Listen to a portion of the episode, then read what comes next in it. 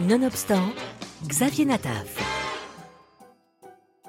Tout le monde se souvient du Schmilblick, le célèbre sketch de Coluche. En revanche, qui se souvient encore que Pierre Dac fut l'inventeur dans les années 50 de cette chose étrange dont le nom évoque le yiddish et qui ne sert absolument à rien et qui peut donc servir à tout. C'est dans la nuit du 21 novembre au 18 juillet de la même année que les frères Fauderche ont jeté les bases de cet extraordinaire appareil dont la conception révolutionnaire risque de bouleverser toutes les lois communément admises, tant dans le domaine de la physique nucléaire que dans celui de la gynécologie dans l'espace. Une formidable exposition au musée d'art et d'histoire du judaïsme revient sur la figure du maître de l'absurde qui a inspiré tant d'excellents humoristes par la suite. On y découvre, à travers plus de 250 documents, dont beaucoup sont inédits, le fondateur de l'hebdomadaire Los Amoal, l'homme de radio, mais aussi le résistant, la fameuse voix du programme Les Français parlent au français à Londres, au micro de la BBC.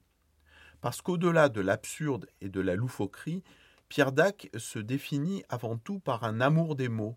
Anne-Hélène Houg, co-commissaire de l'exposition consacrée à Pierre Dac. C'est un peu, dirais, un maître à parler, un maître à penser par la parole. Euh, et le faire redécouvrir, ça permettait euh, aussi ben, de remettre au cœur de, des sujets euh, la question de la parodie, de, la satire, de l'humour. de l'esprit et de l'intelligence et de la bienveillance et de l'humanisme. Voilà, toutes ces choses-là qui sont inhérentes à l'œuvre de Pierre Dac et à l'homme lui-même d'ailleurs.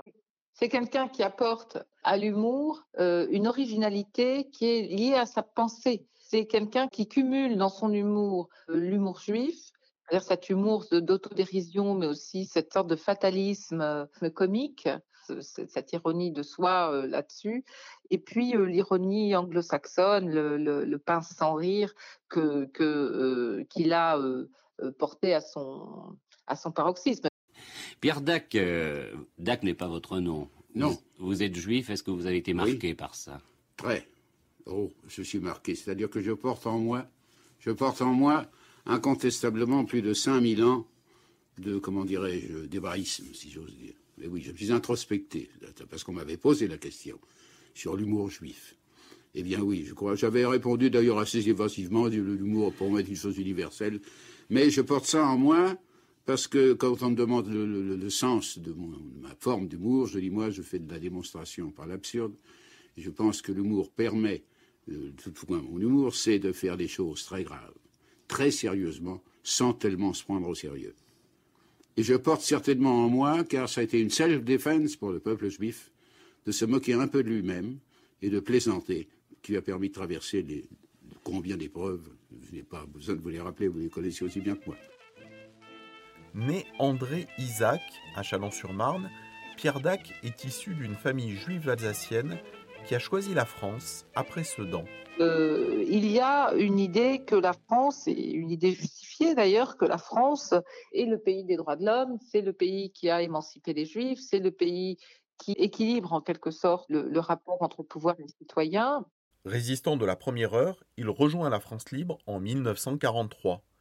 Dans Les Français parlent au français, au micro de Radio Londres, il mène une guerre des mots contre Radio Paris, la radio collaborationniste. Radio Paris, Radio Paris, Radio Paris est allemand. Radio Paris, Radio Paris, Radio Paris est allemand. L'œuvre de Pierre Dac se situe au croisement de l'absurde et de l'humour juif. Pouvez-vous me dire, c'est très important, concentrez-vous.